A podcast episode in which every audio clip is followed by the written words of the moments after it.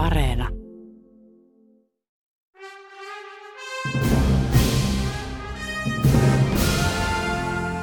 Maailmaan mahtuu paljon hienoja kirjoja ja upeita elokuvia.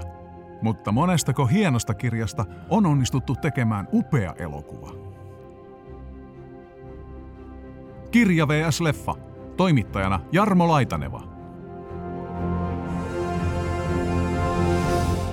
Tavallaan kiva, että ei luokitella, mutta sitten päähenkilö on kuitenkin se yli-ihminen, joka niin kuin on parempi kuin ne muut, koska se on moniulotteisempi kuin ne muut. Sehän on tosi outo, että siihen suomennokseen on etetty se sana divergentiksi. Ja sitten Kyllä. kuitenkin kirjan nimessä on outolintu, joka ihan on hyvä suomen kielen sana kuvaavan, että olen vähän outolintu tässä maailmassa. Pari teiniä saa kokonaisen jonkun diktatuurin tai vallankaappauksen aikaan, niin tai siis niin kuin saa kukistettua jonkun ö, valtakunnan, niin se on ehkä aika yleistä, että näin jostain syystä tapahtuu. Onhan meillä näitä ekokapinan nuoria, mihinkä voi hyvin verrata, että niin kuin nuoret ravistuttelee yhteiskuntaa.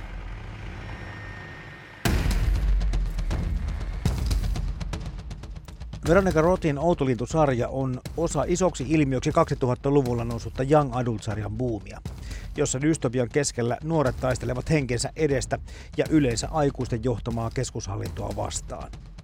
Rotin kirjoittaman sarjan ensimmäinen osa Outolintu ilmestyi vuonna 2011 ja nousi bestselleriksi, joka taas takasi sen, ettei kirjan filmatisointia tarvinnut pitkään odottaa. Toimeen tarttui Neil Berger ja tuloksena jos nyt ei aivan kirjan veroinen, niin hienosti kohdeyleisönsä uponut teos. Kanssani Veronika Rotin ja Neil Bergerin Outolintu teoksista ovat keskustelemassa erikoiskirjaston hoitaja ja kirjavinkkari Sini Helminen ja kirjablokkari Niina Tolonen.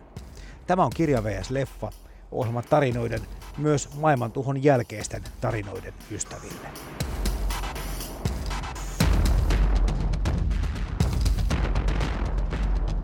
Outo lintu on meillä käsittelyssä ja tässä nyt lyhykäisyydessä muutama luonnehdinta tästä teoksesta. Eli vanha yhteiskuntajärjestelmä on romahtanut ja ihmiset ovat jakautuneet viiteen osastoon, jotka edustavat sitten erilaisia luonteenpiirteitä. Ja nämä viisi osastoa ovat vaatimattomat, sopuisat, rehdit, uskaliat ja terävät. Ja kaiken idea on se, että jokaisella ihmisellä on siis yksi olevinaan hallitseva luonteenpiirteensä, ja osastoihin jaetut ihmisryhmät pääsevät toteuttamaan näitä luontaisia ominaisuuksia ja vahvuuksia. Paitsi että hommahan ei ihan kuitenkaan näin loppuasti mene. Ja nämä ihmiset, joista tämä tarina kertoo, Outolintu, kirja ja elokuvaa, asuvat Chicagossa, joka on ainakin osittain tuhoutunut ja jota kiertää turva-aita, jonka ulkopuolelle ei hirveästi tässä ykkösosassa ainakaan päästä kurkkimaan. Sini Helvinen, Niina Tolonen, nyt puhutaan Veronika Rotin kirjasta 2011 Outo lintu. Minkälaisia ensimmäisiä kokemuksia tämä on teissä aikanaan aiheuttanut? No minua toi kirja tuli tutuksi ensin sen trailerin kautta. Että se elokuva niin houkuttaa tarttumaan kirjata, vaikka luinkin, minun blogi niin oli ihan alussa niin oli dystopioihin erityisesti niin keskittynyt blogi. Ja tämä sitten niin, niin, oli sitten vähän sellainen tuntemattomampi, kun se ei vielä ollut silloin suomennettu, mutta sitten sen leffan takia tämä tuli tämä suomennoskin. Ja se kyllä niin kuin vaikuttaa aika paljon sen kokemuksen, että niin näki ne hahmot ensin tavallaan niin kuin näyttelijöiden näköisinä, eikä sitten kirjan näköisinä. Ja sehän oli siis aika vaikuttava se traileri siinä kirjassa, että se hyvinkin tällainen synkkä maailma, hyvin tämmöinen erittäin jakautunut dystopia. Että. Mutta monesti muuten käykin niin, että, että jos elokuva menestyy, niin sen jälkeen sitten vasta ruvetaan suomentamaan teoksia. Että se on aika yleinenkin tapa. Ja se on vähän ikäväkin, että sitten moni hyväkin kirja sitten kääntämättä, kun ei saa sitten se elokuva huomiota. Että... Kyllä. Mm. Entä Sini? Mulla oli itse asiassa just päinvastainen kokemus, että mä luin tämän silloin, kun se ilmestyi enkuksi. Joo. Ja siitä tuli tosi vahvasti sellainen olo, että tämä on nyt tämmöinen peränpitäjä, koska YAssa on ollut monta tällaista huipputeosta, semmoista, joka on tullut heti kansainväliseksi menestykseksi, joiden jälkeen on sitten tullut näitä jäljitelmiä. Ja mulla tuli tosi vahvasti semmoinen olo silloin, kun mä tartuin tähän Outolintuun, että no niin, tässä on tämä nälkäpelin perästä pitäjä sitten. Ja sen takia mulla oli aluksi siihen vähän semmoinen negatiivisempi suhde, että mä kriiti, ehkä vielä kriittisemmin suhtauduin siihen kuin mitä nyt, kun niitä ei ollut vielä tullut niin paljon niitä, silloin niitä jäljitelmiä. Mutta sitten ajan kanssa, kun luin sen koko sarjan, niin se tuntui vähän enemmän semmoiselta omaltakin kokonaisuudeltaan. Tässä on nyt muutama asia, mihin ehkä haluan heti kiinnittää huomiota se, että Veronika Rotha oli tavattoman nuori, kun julkaisi tämän, tai kirjoitti ja julkaisi. Oliko 20, Yksi, 21-vuotias kyllä, että siihen nähden kyllä maailmat on ihan kohtuullisen hyvin luotuja, ottaen huomioon, että ei ollut kovin kokenut kirjailija kyseessä. Mutta varmasti se on vaikuttanut ehkä tähän. Kyllähän se selvästi on nälkäpeleihin tällaista viittaavuutta, mm. että päähenkilö on just tämmöinen niin kuin voimakas poikkeava hahmo siellä yhteisössänsä ja muutakin tällaisen niin kuin hallitus versus ihminen asetelmaa löytyy kyllä molemmista. Että Joo, ja sitten nämä factionithän on tässä hyvin niin kuin tuvat. Niin, Kyllä. Harry Potter-tuvat. Puhutaan kohta tästäkin lisää. No onko tämä asetelma sitten tähän, kun nyt tuossa jo ehkä Sini viittasitkin siihen, että vähän tuttuja elementtejä. No sinä olet kyllä Niina ihan samasta asiasta. Dystopiakuvaukset, niin nehän on jollakin tavalla aika vahvasti sukua monet toisilleen. Ja tässäkin oikeastaan se lähtökohta ei ole kovin omaperäinen. Mutta se tarina lähtee kyllä sitten potkimaan mun mielestä hyvään suuntaan, mutta se lähtökohta kaiken kaikkiaan, että tuhoutunut kaupunki ja kenties taustalla joku, onko tässä joku sota vai mulle ei ole selvinnyt se, mikä tässä on. siis niin eihän se noissa kirjassakaan käy hirveän tarkkaan ilmi, niin se elokuissahan painotetaan paljon enemmän, että oli sota ehkä noin 200 vuotta aikaisemmin ja sitten jotakin muutakin tapahtui siellä sitten, mutta se on ehkä tarkoituksena vähän hämärretty. Kuten monissa dystopioissa on. Joo, no siis mm. ehkä tästä myöhemmin, mutta tässähän on nyt tässä ensimmäisessä kirjassa tosiaan tämä aika tämmöinen suljettu systeemi ja mitään ei selitetä. Ja sitten taas seuraavat kirjat keskittyy aika vasta selittämään sitä, mitä on aidan toisella puolella ja mistä asiat johtuu.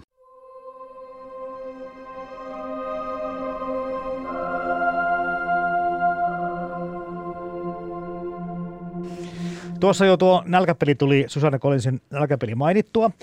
Tykkäsin kyllä siitäkin sarjasta, mutta sitten tässä kun itseni tutkiskelin tätä lukiessa, niin mulle tuli semmoinen olo, että nyt en puhu sisällöstä, vaan puhun tekstistä, joka mun mielestä eli tosi hyvin ja hengitti ja veti tämä tarina. Eli tätä oli erittäin miellyttävää ja mukava lukea. Ja, ja tu- tuli jopa semmoinen olo, että tässä on niin kuin parempaa kirjallisuutta mulla kädessä. Jälleenkään puhu sisällöstä välttämättä, mutta to, kun, kun tässä nälkäpelissä tämä kirjasarja edusti mulle. Minkälaisia huomioita itse tästä tekstistä? No silloin kun tuon luin, kun ne ilmestyi, sitä nyt en ole uudelleen lukenut ihan viime aikoina, niin se kyllä oli semmoinen, että niinku huomasin, että se niinku ahmii sen tekstin kyllä, että nälkäpelissä mikä piti vähän ehkä maistella pitempään, kun tämä se olisi niinku vähän ehkä suoremmin pysy niinku ottamaan vastaan sen tekstin, että se niinku koukutti.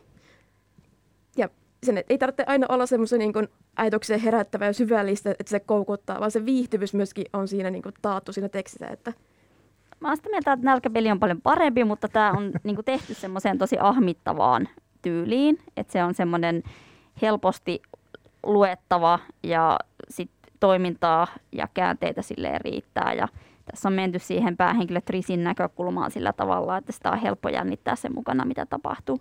Ja tämä sitten edustaa silläkin tavalla samaa äh, maailmaa kuin nälkäpeli, että keskiössä on näitä teini-ikäisiä tai nuoria aikuisia kumminko vain. Ja sitten tässä puhutaan paljon tämmöistä aikuistumiseen ja valintoihin liittyvistä asioista. Ja sitten tämä tyttö- tai naispäähenkilö, joka on sitten musta ihan mahtavaa, että niitä nykyään on ihan jonkin verran, että tässä kohti musta ei ole yhtään huonoa, että kopioidaan se ajatus jostakin, koska näin se pitää mun mielestä mennäkin. Että eiköhän näitä mies supersankareita ja muita on nähty ihan riittävästi jo.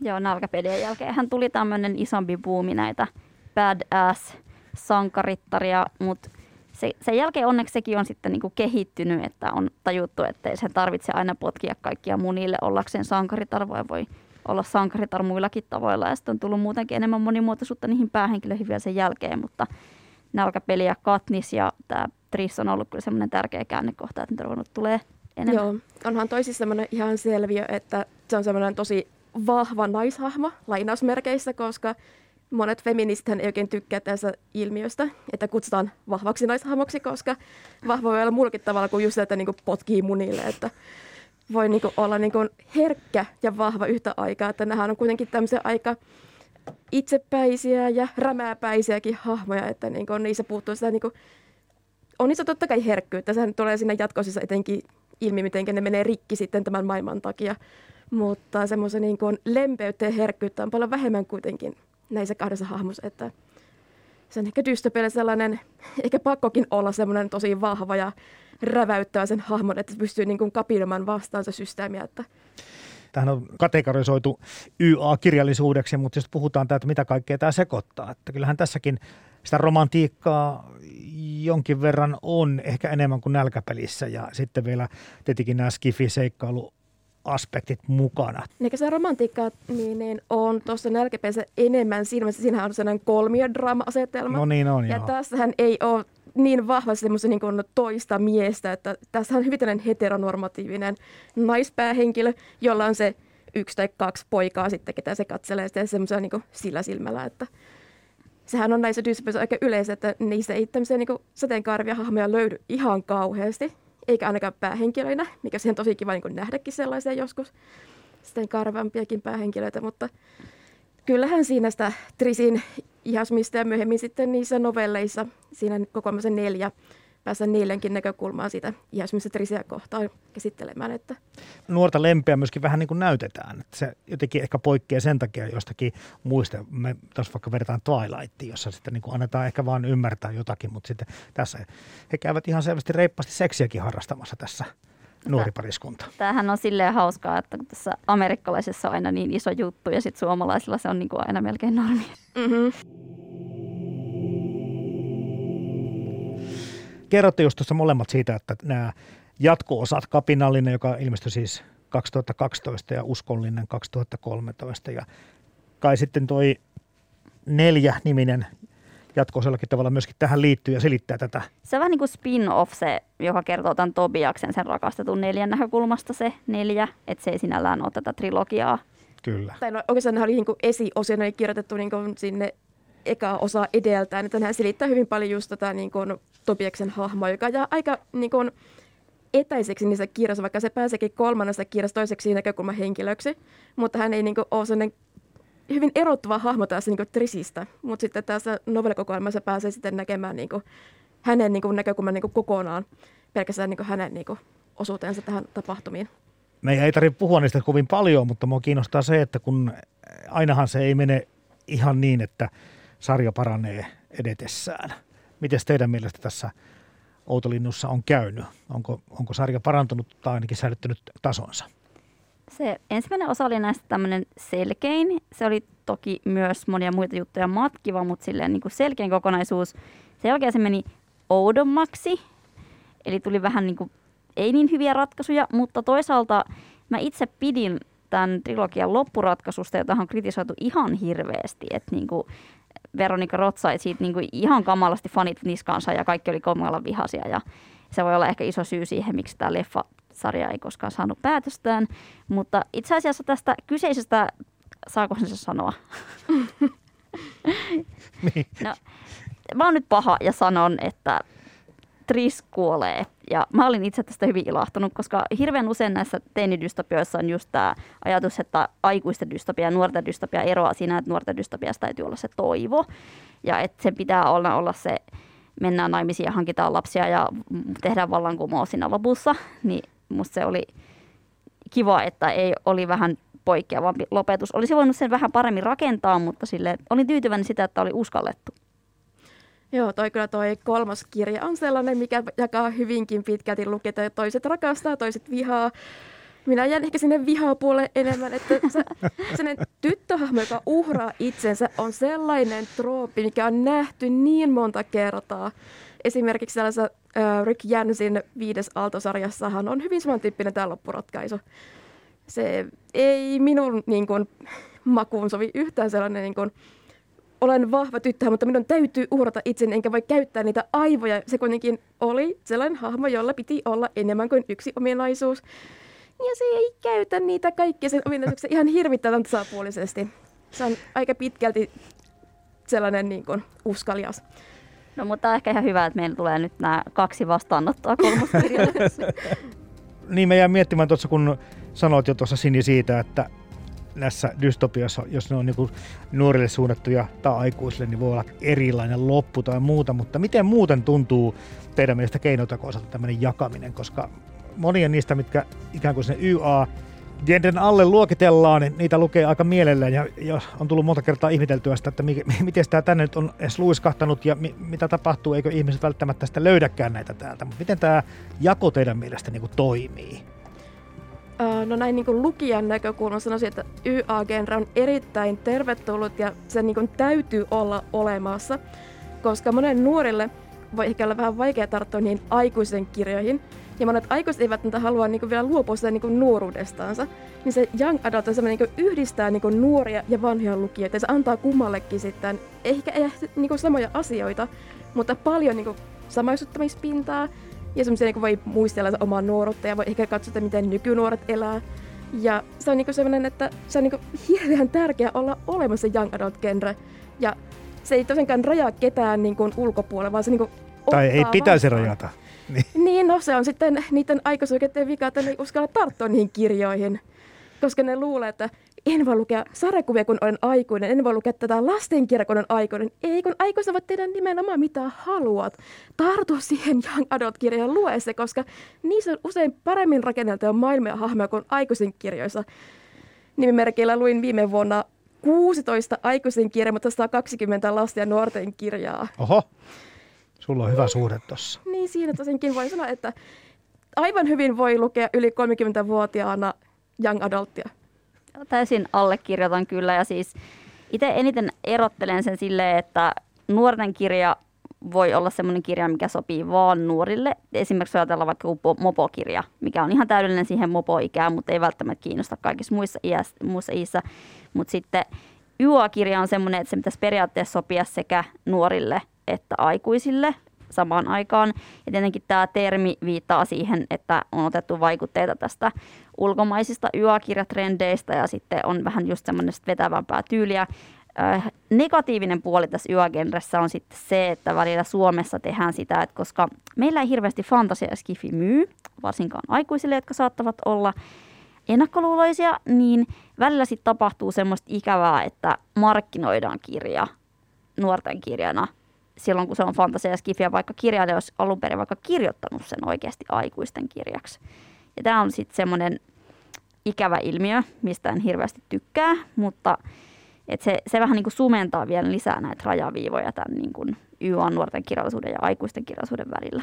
Kun itsekin olet kirjailija, Sini Helminen, niin miten sitten ne, se oma tuotanto? No sitten? se on kyllä siellä YAssa aika vahvasti.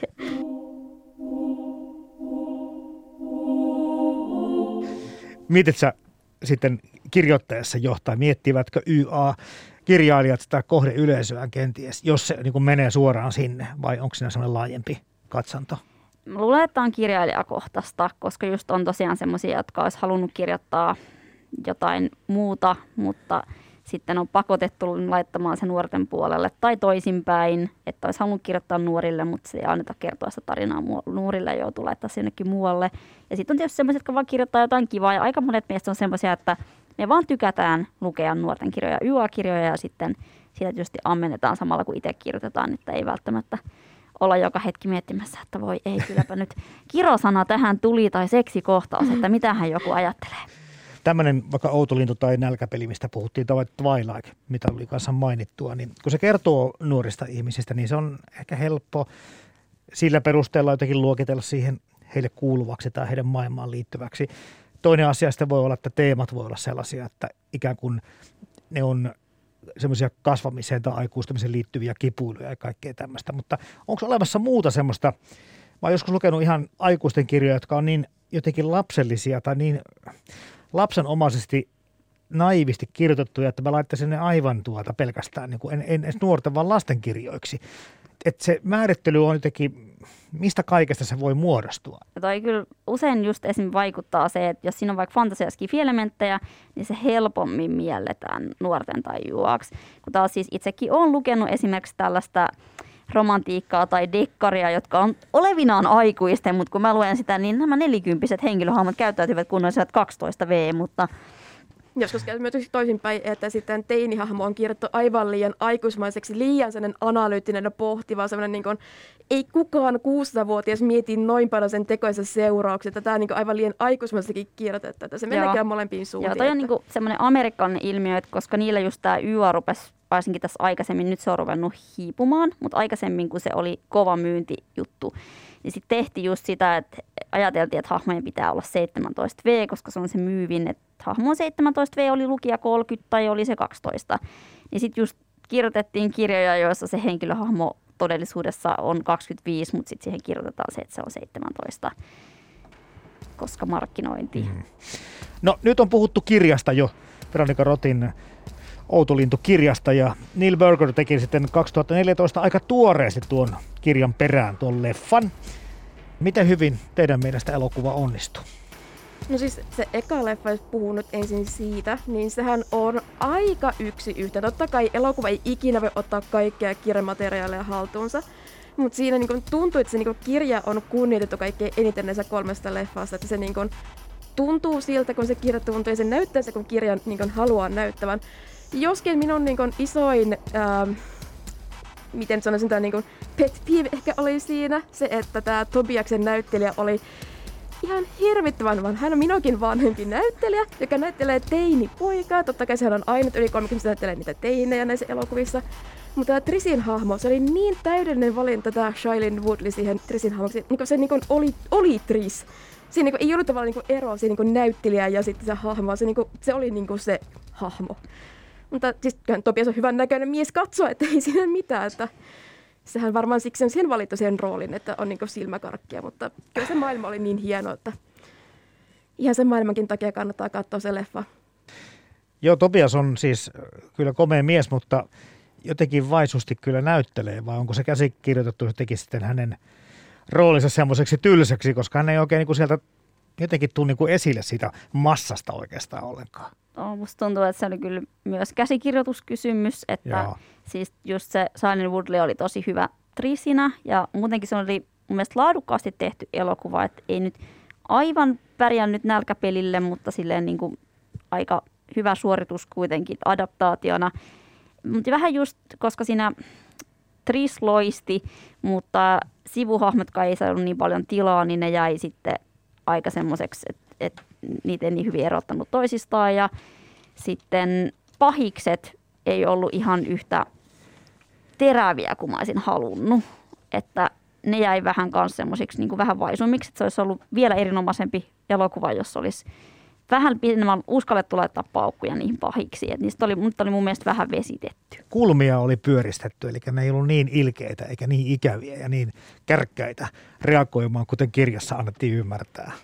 Se uskelletenkin johtohahmo oli semmoinen vähän niin kuin koulukiusatason, että se niin kuin oli semmoinen se olisi vaatinut vähän semmoista enemmän diktaattorimaisempaa ehkä niin kuin henkeä siihen hahmoon. Hän on semmoinen niin kuin, hää, hää, se on iso nenä tyyppinen, että eihän se nyt ole hirveän semmoinen niin kuin pahis pahis hahmo. Että se on paljon paljon enemmänkin kyllä niin kuin, niin kuin tehdä sen niin kuin oikeasti niin kuin puhtaasin niin kuin mustan hahmon. Sitten semmoisen, niin kuin, kun tämä niin jako mustavalkoisiin hahmoihin, se harmasi hahmo. Hän oli liian harmaa.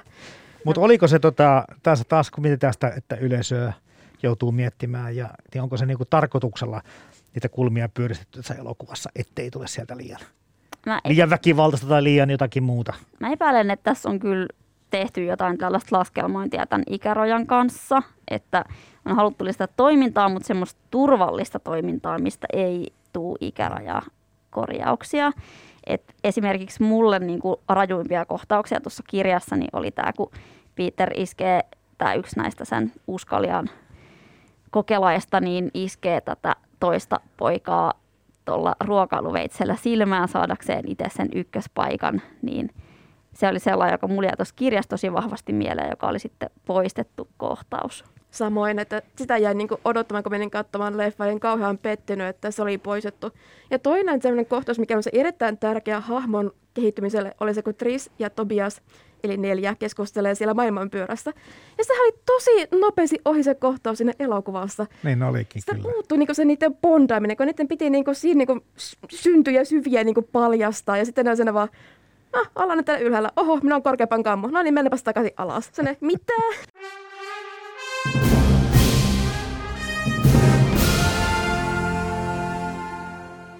Kanssani Veronika Rotin ja Neil Burgerin Outolintu teoksista ovat keskustelemassa erikoiskirjastonhoitaja ja kirjavinkkari Sini Helminen ja kirjablokkari Niina Tolonen.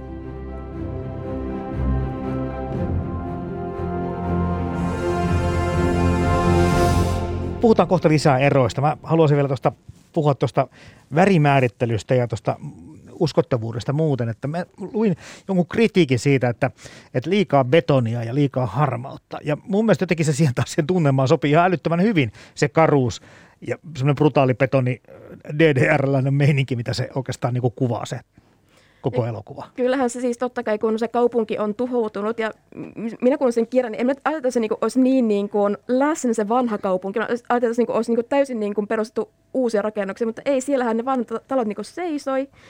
Ja juurikin se, että ne vaatimattomat eli niissä betonikuutioissa, niin se vaatii vaan niin täydellinen ratkaisu visuaalisesti, koska se niinku kuvastaa niinku pelkismistä kaikesta luopumista, niinku pelkkä neliö, sen pelkkä kuutio, asut nyt tässä harmassa kuutiossa, niin se oli niinku täydellinen niinku valinta siihen niinku maailmaan. Että niinku, jos se olisi ollut hirveän elävä tai niinku sellainen värikäs, niin kuin sitten oli tämä, mikä oli tämä rauhaiset, oli jotka viljeli, niin, niin sehän oli ihan eräinen se maailma, että käytiin paljon puuta ja luonnonmateriaaleja, ollaan peuduttu värikkäästi. Se niin on erittäin hyvin tehty ne niin kuin erot selväksi, että ketkä kuuluu mihinkin niin kuin osastoon. Että. Toi oli muuten kirjasta, kun niillä on jo ne värikoodit niissä vaatteissa, niin se on kyllä ihan teellistä elokuvan tekijöiden kannalta, kun ei tarvitse kauheasti käyttää selittämistä, kun noit on väriset on pukeutuneet on ne ja noit pukeutuneet on ne. Mutta ne vaatteetkin oli hyviä en puhu pelkästään väreistä, vaan siitä, että ne oli niin kuin tyylikkäät ja vetivät kaikki tai vermeet kaikkien päällä, niin jotenkin se maailma oli hyvin luotu ja uskottavan oloinen ja näköinen. Kyllä, etenkin ne uskelet asut oli, niin kuin, ne oli ehkä kaikkein eniten niin kuin eriäviä kesken, että heillähän oli paljon eri materiaaleja, paljon eri värejä, oli niin kuin mustaa, harmaata, punaista, muilla niin kuin oli ehkä niin kuin suppeempi niin kuin se paletti sitten, että Hmm. Joo, ne olisi myös pitänyt kai olla mustia, mutta mä ymmärrän kyllä elokuvan tekijöitä, että tehdään vähän enemmän vaihtelua kiinnittekö musiikkiin? Chunky XL on, on tehnyt tähän sitten taustoja ja muuta tässä elokuvassa. Äh, katsoin tätä ennen juurikin uudelleen elokuva, voin sanoa, että ei jäänyt mitään se musiikissa mieleen, paitsi yksi kappale, joka ei ollut edes tämä ihmisen tekemä, vaan se oli äh, tämä, tämä Run Boy Run. Niin, niin, sehän on aivan loistava kappale, missä taputetaan ja se Triss sitten juoksee sinne junalle. Niin, niin, se on ihan hirvitän hyvä kappale, sopii siihen kohtauksiin tosi hyvin, mutta se ei ole minun mielestä tämän edes kyseisen ihmisen tekemä musiikkikappale. Että. Joskus saadaan musiikilla ja äänimaailmalla jotenkin niin kuin vahvistettua sitä tarinaa ja tuettua tosi paljon, mutta tässä se kyllä jää ehkä vähän niin kuin sanotaan oppositio koko, koko niin kuin musiikkimaailma. Se oli siinä, niin kuin, se oli siinä niin kuin mukana niin kuin tausta, mutta Joo. ei ollut sillä tavalla kohonnut, että olisi jäänyt hirveästi mieleen. No tosiaan vähän tästä Theo Jamesin esittämästä Tobiasta neljä hahmosta puhuttiinkin, että hän ei oikein niin kuin saa itsestään irti, mutta sitten tässä on vähän niin kuin samaa ongelmaa mun mielestä monella muullakin näyttelijällä, että Shailin Woodley tosiaan Trisin roolissa on tosi hyvä. Sitten tuntuu, että on paljon tämmöistä seinäkukkasta taustanäyttelijää mm-hmm. mukana ja Kate Winslet, jota pidän todella hyvänä näyttelijänä tässä Jeanin Matthewsin roolissa, niin hänkin jää jotenkin vähän vaisuksi pääpahiksena. No oli kyllä vaisu siinä niin. roolissa, täytyy sanoa. Ja siis puuttui sellainen niin terä, niin kuin sanoit aikaisemmin, että puuttui tästä niin kuin, niin kuin pahiksi puuttui terä. Hän oli sellainen hyvin, hyvin suorastaan melkein lempeä hahmo, eikä semmoinen niin pahis, mutta se on niin vaikea niin kuin vihata sitä ihmistä. Vaikka kirjassa on niin paljon selkeämmin semmoinen, niin kuin, tässä on nyt se teidän todellinen pahis, kaikkien niin kuin pahisen takana. Ja sitten eihän se niin se elokuvissa, se on niin kuin, melkein sellainen niin kiltti täti sinne, voi Tris, mitä sinne kuuluu, onko kaikki hyvin? Ja se, niin kuin, se puuttuu se niin kuin ilkeys. Joo, se oli kyllä semmoinen tosi blank. Ja sitten varsinkin nyt kun katsoo tälle vuoden 2022 näkökulmasta, niin vähän tämä asetelma, että nämä tutkija-älyköt on tässä pahiksia, niin sitten laittaa tuommoiset virukset näihin uskaliaihin ja näin, niin tuntuu kyllä vähän sille, että onneksi tätä elokuvaa ei tehty tänä vuonna.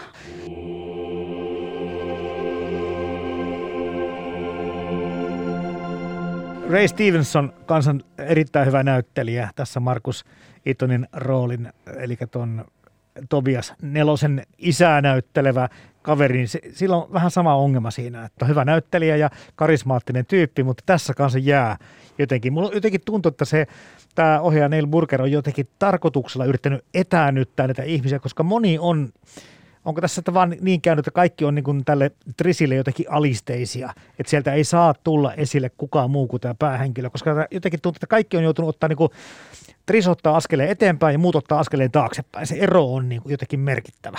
Kyllä, ihan selvästi niin kuin näin on nähtävissä, että esimerkiksi Joe Kravitsahan kanssa myöskin siellä, ja hän on semmoinen niin kuin hyvä näyttelijä, hyvän näköinen näyttelijä, mutta hän ei saa yhtään ruutuaikaa. Ja kuitenkin kirjassa hän on tosi tärkeä hahmo niin kuin Trisille. Se on tosi niin kuin paras kaveritaso, niin kuin ollaan hän ja se pari muutakin niitä, jotka vaihtoi osastoa, mutta ei se, ei se niin kuin vaan niin kuin jää semmoiseksi harmaaksi massaksi kaikki muut. Ja sitten on se Trissi, niin kuin, totta kai Trissin näkökulmassa me ollaan. Ja siksi sen pitää niin kuin, olla niin kuin sellainen näkyvästi hän, mutta se, se muu maailma niin kuin, jää sinne taustalle. Ja se Joo. on tosi sääli. Joo, koska kun se nyt kuitenkin on siinä ruudussa koko ajan, niin luulisi, että me pysyttäisiin sen mukana, vaikka joku muukin uskaltaisi vähän luonnettaan näyttää. Sitten se oli myös vähän äm, hämmentävän tuntusta, että se Ansel Elgot, joka esittää sitä Kalebia, Trisin veljeä, niin kun ne esitti sen Salli Woodlin kanssa rakastavaisia siinä tähtiinkirjoitussa mm-hmm. virheessä ja erittäin erinomaisesti näyttelikin, niin sitten se oli vähän jotenkin hämmentävää, kun oli edelleen jotenkin pakko katsoa sitä silleen, että nyt ne on veli ja sisko ja viimeksi ne eivät olleet. Minulla oli aivan sama ongelma. Siis se oli niin kuitenkin niin hämmentävä. Se on niin paljon huonompi näyttelijä se Ansel tässä elokuvassa, koska siis pakkohan sanoa vaikuttaa sen ohjaa myöskin sen näyttelijän taitoon saada itsestään irti se, niin se hahmo. Ja hän ei tuntunut siltä hahmolta. Hän on hyvin, hyvin puuukko. Sellainen voi, minulla ei mitään tunteita, olen pelkästään tietoa. Se on niin kuin, se, totta kai se pitikin olla tällainen se hänen hahmonsa, mutta se tehtiin tosi huonosti. Nyt kun mä mietin sitä, että Neil Burger tosiaan on ohjannut tämän The Illusionistin ja 2006 Rajaton Limitless 2011.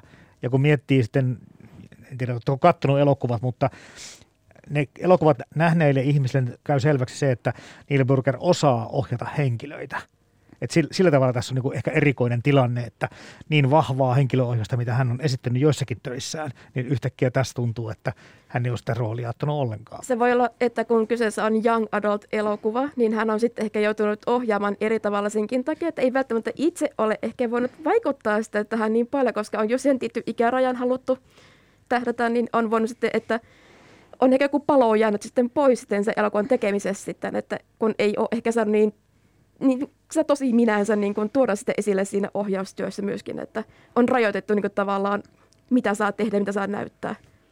No puhutaanko Niina Tolonen ja Sini Helminen seuraavaksi teosten eroista. Nämähän on nopeasti ajateltuna kyllä tosi paljon samantyyppisiä, eli tässä ei ole kyllä No, totta kai puuttuu kohtauksia ja on lyhennetty kohtauksia ja, ja joku henkilöhahmokin oli tippunut pois, mutta muuten niin kuin nopeasti luettuna, nopeasti katsottuna, niin kyllä tämä elokuva kuvittaa aika vahvasti nimenomaan tätä kirjaa, että siellä ei ole omia juttuja kovin paljon otettu mukaan. Ykkösessä oikeasti kyllä voi niin sanoa, että se on, se on melkein yksi yhteen, että siinä niin tosi vähän on niin kuin muokattu sitä, että se niin kuin, kirja on siinä niin käsikirjoitukseksi ja se on toteutettu sen näköisen kuin se on. Kohtauksessa samassa järjestyksessä hyvin vähän pudotettu mitään, niin kuin, ehkä juuri tämä veitsikohtaus. Joo, sit on, niin kuin, ja sekin oli kai kuvattu, että mun käsittääkseni se on niin kuin poistettu kohtaus, että se on vaan niin kuin sitten kuvaamisen jälkeen poistettu. Näin mä oon muistaakseni kuullut. Ja sitten toi aloituskin, että okei, siihen on lisätty se selitysosio, että tämä maailma on tämmöinen ja nämä ihmiset on tällaisia. Mutta sitten sen jälkeen se lähtee niinku siitä samasta Tris katsoo peiliin kohdasta, mistä kirjakin. Et. Vaatimattomien ei pitäisi peiliin vilkuilla.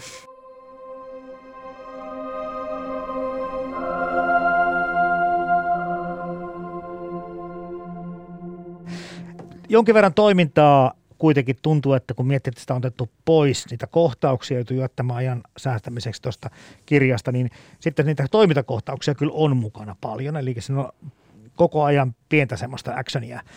Totta kai kirjassa on sitten enemmän tämmöisiä selitysosioita ja vaikka ihmissuhteita kuvattu ja, ja, ja perustellaan paljon enemmän heidän tunteita ja päätöksiään ja ajatuksiaan. Musta se enemmän vaataa meininki, että tässä on just lisätty enemmän semmoista toimintaa, missä jokin on irtoamassa tai juostaan tai sitten vähän potkitaan, mutta sitten ja sitten on pidennetty niitä semmoisia toimintakohtauksia, mutta sitten just esimerkiksi jos on vaarassa se veri näkyy tai tällaista, niin sitten on mieluummin jätetty pois tai vähennetty. Mm.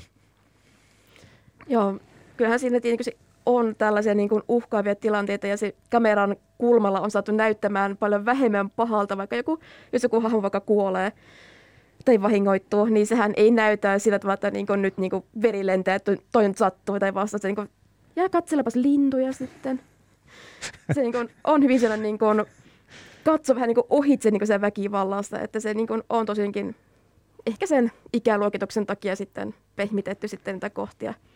Mutta se, mikä on ollut kiinnostavaa, niin että miten nämä on toteutettu nämä pelkosimulaatiokohtaukset, koska niitä ei tietenkään voi ihan samalla tavalla tehdä kuin kirjassa, vaan se vaatii vähän tällaista enemmän luovuutta sit siinä elokuvan teossa, että miten saa ihmisen pelot, jotka on tuotu silleen konkreettisesti niin esitettyä ja sitten samaan aikaan semmoinen vähän epätodellinen fiilis kuitenkin, koska ne ei ole tässä elokuvatodellisuutta. Vaikka niissäkin pelkotilanteissahan se yksihän oli se, että Tris pelkäsi seksiä Topiaksen kanssa, niin... Se oli kyllä, joo, huh, huh. Oli vähän. Mutta kai 16-vuotias voi vähän pelätäkin, jos se on eka Voi varmasti, kysymys. ja etenkin kun oli kasvanut semmoisen niinkin ankeassa maailmassa, kun sitten se niiden vaatimattomat Joo, aivan, niin, vaatimattomien jo. maailmassa, niin varmaan on ollut vähän sellainen rajoitettu sitten olisin, kaikenlaiseen olisin, iloiluun. Olisin kyllä jättänyt leffasta. Tässä on muutamia semmoisia kohtia, mitä mä tuossa listasin sitä, mitkä ei ole ihan samoja mitä on lisättykin tuohon elokuvaan. Sanotkin tuossa Sini äsken, että taistelukohtauksia oli vähän venytetty ja tässä myöskin perustellaan sit sitä, että kun Trishan oli hirveän jäljessä, hän oli viimeinen tai huonoin tai heikoin lenkki tässä uskaliaissa alussa ja, ja tällä tavalla oma toimi harjoittelee paljon enemmän siinä elokuvassa. Kirjassa jotakin viitteitä annetaan siihen suuntaan, mutta tässähän käy niin kuin hakkaamassa säkkiä ja, ja tekemässä kaikenlaista touhua, että ikään kuin sillä perustellaan se, että miten ihmeessä hän on kohta kärjessä siinä porukassa, koska se ei ihan yleensä sormia napsauttamalla tapahdu. Kirjassahan enemmän keskityttiin siihen pelkosimulaatioiden uudelleen läpikäymiseen. Sehän elokuvassa oli niin tyylin kaksi kertaa. Mm. Tris kävi harjoittelemassa sitä pelkosimulaatiota ja sitten se niin loisi siinä sen jälkeen. Että ja kirjoissa muutenkin näissä badass-sankarittarissa, jotka potkii asioita, niin ne vaan yhtäkkisesti osaa potkia asioita, että siihen ei yleensä keskitytä niin pitkällisesti. Se ehkä tapahtuu jossain sivujen välissä se, kun ne harjoittelee. Ja mietti sitä kirjassa, että oliko se semmoista kohtausta, missä tuota, kun nämä uskaliat täyttää niitä rekkoja, lastaavat jotakin säkkiä sinne, että se äiti pamahtaa siihen. Niin mä en muista kirjasta tämmöistä kohtausta, no missä siis, hän käy vähän niin kuin varoittamassa ja vihjaamassa, että tuleva katastrofi on kohta ehkä ovella. No se äitihän käy siinä niiden ihan virallisessa, kun niillä on se päivä, että voi käydä. Kyllä, vierailupäivänä. Niin vanhempainpäivänä mun mielestä siinä kirjassa. Sehän oli pois se vanhempainpäivä siitä lopussakin oli jotain pientä. Sä kaipailit tuossa sinistä silvan kaivamista päästä, mutta tässä sitten Tris heittää sen puukon Jeanin käden läpi ja ruiskuttaa sitten vielä tätä serumia hänen, jotka ei tainnut taas kirjassa olla samanlaisia. Niin, no se ei taida ehkä, kirjoissa on aina välillä tällaisia, että saadaan joku kokemaan joku mielenmuutos, niin se ei ehkä näytä aina niin hienolta elokuvassa, niin on täytynyt vähän lisätä. Mm siinä elokuvassa myöskin tosi paljon ruiskutellaan ylipäätään asioita niihin ihmisiin, niin koko ajan joku piikki sillä kaulalla. Niin kuin viiden minuutin välein sinne piikki sinulle ja piikki sinulle. Ei ainakaan voi niin olla hirveän rokotekriittinen se niin maailma, että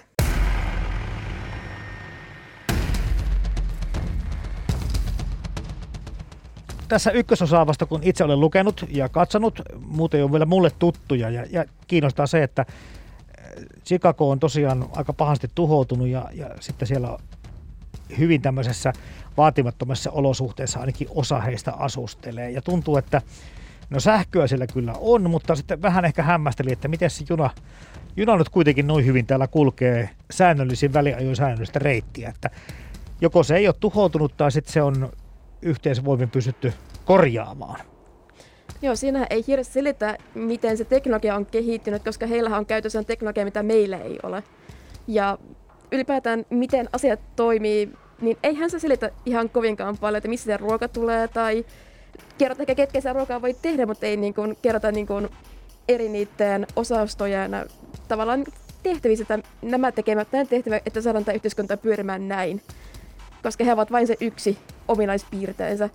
Niin miten rehtiys auttaa mihinkään. Se, puhun aina totta, niin kuin Jim Carrey, että oho, se oli minäkään pieraisin. Niin mitä hyötyä näistä niin on sille maailmalle sitten tästä niin ominaispiirteistä, niin eihän se selitä, että miten se niin kuin, tapahtuu se niin kuin, yhteistoiminta.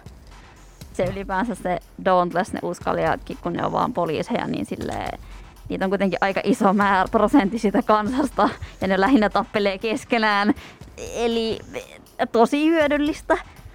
Kyllähän se tietenkin oli ne osattomat, että joita piti sitten hallita, mutta se vähän jännittää, että ne kuitenkin jäi sinne kaupunkiin asumaan ja sitten nämä vaatimattomat sitten rokkiin näitä osattomia, joka muuten itse asiassa sanana hirveän hyvä, koska sehän on factionless englanniksi, Joo. eli osastottomat. Ja se ei toimi suomeksi, vaan osattomat on niin paljon parempi. Se on tosi hieno suomennos tapahtunut. Joo, no se on kyllä tosi hyvä, kun mun täytyy myöntää, että nämä esimerkiksi rehti, noista uskallijoiden tehtävistä, niin siis tosiaan poliiseja ja sotilaita heidän kerrotaan olevan tai edustavan. Ja sitten jollain tavalla kai ne vartioisit sitä aitaa, joka jää ainakin tuossa ykkösosassa vähän mystiseksi, että mitä aidan takana sitten mahtaa olla.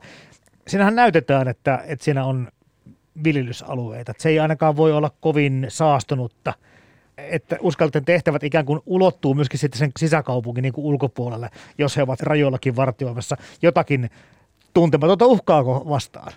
Joo, siis sehän on isompi se alue kuin pelkästään mikä se Trisin kokemusmaailma on, että sehän on se koko kaupunki mm. muurilla ympäröity ja siellä on sitä luontoaluettakin sitten siellä aidan sisälle jäänyt. Että. Ja se ruoka taitaa tulla kai osin kuitenkin sit sieltä aidan ulkopuoleltakin vai?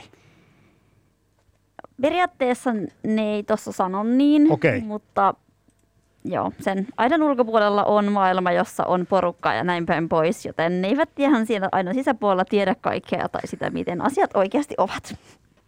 Eli kuvittelemme tietävämme. He vaan kuvittelevat elävänsä siellä yksin post-apokalyptisessa maailmassa ja että asiat on niin kuin heille on väitetty.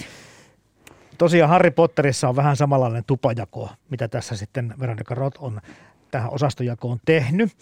Ja, ja ensin tuntui sillä tavalla vähän niin kuin hassulta ja, ja muuta, mutta sitten jonkin aikaa, kun sitä pohdiskelin, niin ajattelin, että hetkinen, onhan meillä, onhan meillä olemassa yhteiskuntaluokat tai, tai sosiaaliluokat jopa täällä näinkin demokraattisessa yhteiskunnassa kuin Suomi, saatesti vielä jossakin Intiassa kastijärjestelmät. Eli se ajatus siitä, että se on tästä maailmasta, mutta se on vain boostattu tai kärjistetty, kärjistetty niin se ei välttämättä kovin niin kuin huono ajatus ole. No toisaalta se vähän tylsä maailma, jos miettii meidän niin koko suomalaisen lähtökohdasta, olisi niin kuin maailma, missä olisi pelkästään vaan ö, vihreitten kannattajia ja vasemmiston kannattajia, kokoomus kannattajia, kaikki ajas yhtä asiaa, jokaisen on se yksi tärkeä asia. Niin ehkä se ei nyt ihan toimi niin kuin maailmanjärjestyksenä näin, mutta tässä Joo. kirjan maailmassa siinä on syy, miksi se toimii. Joo, siinä on luonnolliset syyt noille, mutta kyllähän siitä vähän tulee semmoinen olo, että tavallaan sillä yritetään niin kuin kertoa, että ei pitäisi luokitella ihmisiä, kun päähenkilö nyt Kyllä. on divergentti, joka edustaa montaa eri alaa. Mutta tavallaan tulee siitä myös sitten semmoinen olo, että tässä on vähän samanlainen juttu kuin jossain high school muusikaalissa, jossa on myös tämmöinen sanoma, että voit tehdä montaa, mutta päähenkilö on sama juttu, että on se erilainen, se divergentti, että ne muut, ne on yksiulotteisia. Hän on se, joka pystyy tekemään niin kuin paljon erilaista ja hän on se, joka edustaa näitä kaikkia ominaisuuksia. Sama juttu siinä High School Musicalissa on semmoinen, ei sinun tarvitse olla pelkästään koripallojoukkueen kapteeni, voit olla myös musikaalin päätähti. Silloin kun olet se erinomainen, voit olla paras kaikessa ja kaikki muut semppaavat. Niin tässä on vähän sama, että niin kuin, tavallaan kiva, että ei luokitella, mutta sitten päähenkilö on kuitenkin se yli-ihminen, joka niin kuin on parempi kuin ne muut, koska se on moniulotteisempi kuin ne muut. Kirja vs. Leffa. Toimittajana Jarmo Laitaneva. Päähenkilö tosiaan on divergentti ja niitä muutama muukin on tässä. Sekin ehkä pikkusen jää vaivaamaan se, että minkä takia niitä niin valtavasti pelätään. Ja se pääsee. Ja niin Osaatte. se jatko osin sitten tämä syy paljastuu ja se pelko on ehkä vähän aiheeton, jos voin näin Kyllä, spoilata. Mutta sehän on tosi outo, että siihen suomennokseen on etetty se sana divergentiksi. Ja sitten Kyllä. kuitenkin kirjan nimessä on outolintu, joka on ihan hyvä suomen kielen sana kuvaavan, että olen vähän outolintu tässä maailmassa. Niin en tiedä, miksi tässä ei ole se suomennettu sitten se tekstiinkin, koska se töksähtää tosi pahasti, että hei, olen divergentti.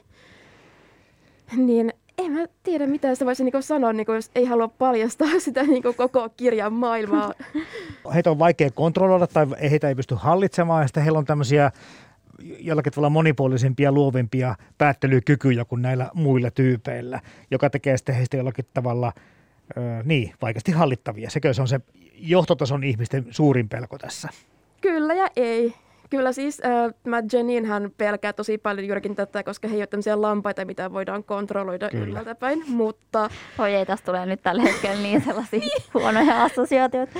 tästä haluaisin kertoa enemmän tästä syystä, miksi nämä divergentit on tällainen erityisryhmä, mutta se voi ehkä pilata lukukokemuksen. Kerro, kerro vaan.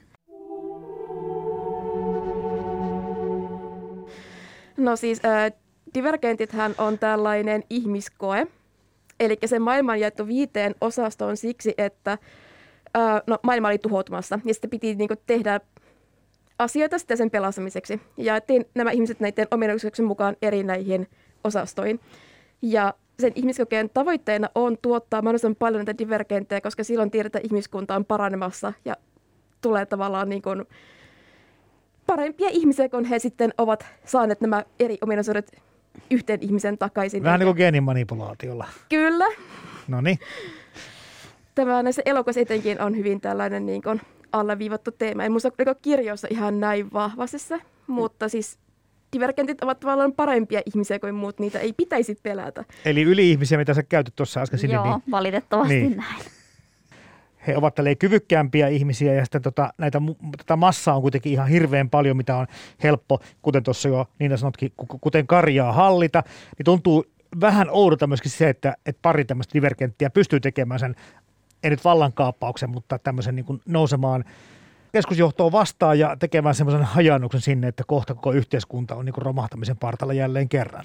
No, yhteiskunta ei ole romahtamisen partaalla, koska äh, johtajat ei tiedä, että miksi näitä divergenttejä piti tarkkailla. He tiesivät, pitää niin kuin, pitää silmällä, että tuleeko divergenttejä, mutta he tienneet, että se on syytä. Ja heille se syy oli, että tämä on uhka heidän niin kuin, olemassaoloa vastaan. Ja tosinkin syy oli nimenomaan päinvastainen, että kun divergenttejä alkaa yhteiskuntaan syntyä, niin he ovat paranemassa sitten ja niin kuin, menneet virheet ollaan niin kuin, tavallaan korjaamassa siinä vaiheessa, kun divergenttejä sitten tulee esiintyä. Mutta ensimmäisen kirjan aikanahan ei tosiaankaan selviä, että mikä on sitten syy. Ja Jenin on vähän mennyt hukkaan siinä sitten omassa ego-mahdissansa sitten, että Ja jos menee näihin yleisiin kaavoihin, niin tämä, että pari teiniä saa kokonaisen jonkun diktatuurin tai vallankaappauksen aikaan, niin, tai siis niin kuin saa kukistettua jonkun ö, valtakunnan, niin se on ehkä aika yleistä, että näin jostain syystä tapahtuu. onhan meillä näitä ekokapinan nuoria, mihinkä voi hyvin verrata, että niin kuin nuoret ravisuttelee yhteiskuntaa. Mutta se on vähän jännä, ei tietenkään liity niin hyvin tähän kirjaan, mutta että näissä hyvin monissa dystopioissa nuoret taistelee sitä valtiovallan kahlitsemista vastaan. Ja sitten he löytävät omaa identiteettiään, sitten he kapinoivat ja sitten kukistavat sen äh, tukahduttavan hallintovallan, mutta meidän maailman tai hirveän usein on myös sellaisia dystopioita, joissa ilmastonmuutos on jo voitettu. Ja se on se yhteiskunta vakaassa tilassa ja sitten halutaan nimenomaan yksilöoikeuksien takia noustaan sitä hallitusta vastaan, kun taas nykyajan nämä nuoret tekevät päisin päinvastoin, että he yrittävät taistella ilmastonmuutosta vastaan, eivätkä omien yksilön oikeuksensa puolesta. Eli he on tavallaan ihan päinvastaisia kuin mitä nämä on sankarit. tietysti tuohon nuoreen ikään, niin voisi liittää näitä tämmöisiä aikuistumiseen liittyviä, että kun nuori voi vaihtaa tässä kirjassa ja elokuvassa tosiaan sitä omaa osastoaan sieltä, missä sitten kukikin on, ja Trishan on vaatimaton tosiaan ja hyppää uskaliaisiin, niin aika selkeä myöskin viittaus siihen, että, että sitten on, vanhemmista pitää irtautua jossakin vaiheessa, ja sitten kun sä vielä lähdet uskaliaisten kelkkaan, niin sitten on vielä mahdollisuus harrastaa sitä seksiäkin, kun se on niin rohkeeta sitten se homma. Joo, ja sitten laitetaan tatuointia sitten. Ja Kyllä, hy- hypätään korkeista paikoista ja Ja onhan se siis kaikkein isoin ero varmaan on hypätä vaatimattomansa uskalliaksi, että se niinku on tosi ison hypyn tekee. Se kun molemmat lapset lähtee vielä perheestä, niin sehän on sellainen aika riipaiseva varmaan vanhemmillekin sitten, että mitä, mitä me tehtiin väärin, kun ne molemmat lähti. Me puhuttiin tuossa ihan alussa jo siitä, Sini Helminen, Niina Tolonen, siitä, että, että ehkä tiettyä ontuvuutta voisi tässä maailmankuvassa olla, joka saattaa sitten johtua siitä, että kirjailijakin on ollut näin nuori. Mutta löytyykö teidän mielestä muuta semmoista teidän lukukokemukseen tai katselukokemukseen vaikuttaa, mitä te ette osa tai usko? En tiedä vastako tähän kysymykseen, mutta se, että siinähän oli se sanonta, että osasto ennen verrata. Eli siinähän kun lähtee toiseen osastoon, niin tavallaan hylkää sen perheensä, että niin enää ikinä tavallaan voi niin kuin, no periaatteessa et ikinä näe sitä enää vanhempaasi sen jälkeen, että oli se niin vierailupäivä, mutta minusta se niin oli aika poikkeavaa, että ne näki sitten, että tässä niin tehtiin sen tosi iso pesäero siihen, että kun valitset sen toisen osaston, niin se on se tärkeämpi sen jälkeen. Se oli armoton jako, kyllä. En tiedä sitten mitenkä sitten myöhemmin, kun siinähän kuitenkin nähdään elokuvassa pitkin elokuvan matkaa, että siellä ihmiset kuitenkin kävelee siellä niin kaduilla eri osastoja. Ihmiset kävelee oman osaston kanssa, mutta eikö ne voi niin kävellä vierekkäin ja vaikka vilkuttaa, että hei äiti, olen elossa vielä. Että niin kuin, tietenkään hirveästi ei voi saa kontaktia välttämättä niin mm. pitää, mutta niin kuin, ei ne, niin kuin, ne ihmiset katoa kuitenkaan niin kuin, kokonaan niin kuin, pois sitä niin kuin, toisesta maailmoista. Ja vaikka katoa muutetaankin, niin saatetaan vaikka käydä kylässä joskus ihan noin normaalisti.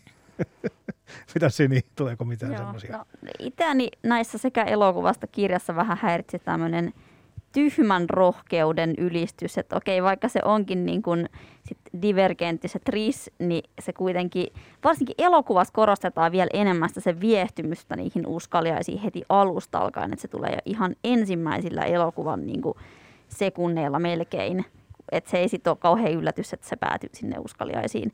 Mutta sitten kirjassa se ei tule ihan niin selkeästi, että se on varovaisempi, pelkää vähän enemmän aluksi, on vähän epäileväisempi siitä valinnasta. Mutta et, et silti kyllä molemmissa on selvä semmoinen niin kuin, vähän ehkä sitten just sellainen teinimäinen semmoinen, tässä ajetaan motskarilla ilman kypärää, vitsi kun siistiä tai siis Tai hypätään sitten aukosta jonnekin, missä kenties turvaviekko pelastaa, mutta siinä saadaan hyvät adret aikaa itselle. Joo, että et vähän on sellaista. Niin kuin. Ja on se nyt aika outoa, että Tris siinä etenkin elokuvan verrassa ilmoittaa, että hei, minähän olen se ensimmäinen hyppää, joka hyppää sinne tuntemattomaan, että se ehkä ei tuntunut kirjassa ehkä ihan niin semmoisen rämäpäiseltä hahmolta, että elokuvassa on niin ehkä vähän vielä kärjistystä sitten, että niin siinä kuitenkin oli niitä sinne uskolaisen syntyneitä kuitenkin yhtä aikaa katolla, mutta Tris, joka on vaatimaton, niin hän niin kuin, täytyy niin kuin osoittaa, että nyt olen tosi hyvä tänne teidän osassa, kun hyppään ensimmäisenä. Joo, ja sitten se just, että kun rohkeus, tänne kutsutaankin uskaliaksi eikä rohkeiksi, että kun ei ole kysymys siitä, että pitäisi tehdä asioita, jotka on vaikeita tai vaarallisia, vaan kysymys on vaan siitä, että me tässä leikitään tulitikuilla, koska se on jännää.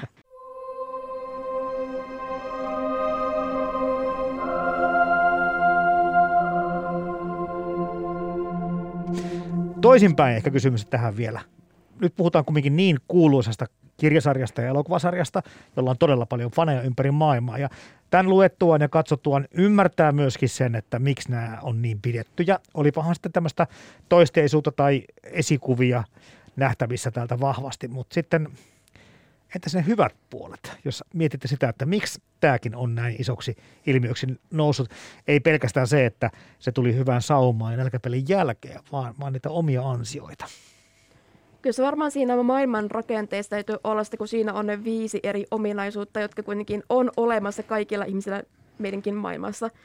Ja se, että voi löytää sen niin kuin oman, oman porukkaansa. Vähän niin kuin Harry Potterin tuvat. Monethan niin sanoo, että hei, olen korpinkynsi ja luen paljon kirjaa ja vastaava, että siinä niin voi ehkä olla tällaisen niin kuin oman porukan löytämistä. Ja myöskin sitten se, totta kai nuori kapinallisuus on siinä, mikä on siinä pelko maailman tilasta on yksi, mikä varmaan houkuttaa, että tämä on sellainen varoitus, että toivotaan, että ei mene maailma tähän tilanteeseen. Siinä on paljon niin syitä, miksi niin koukuttaa.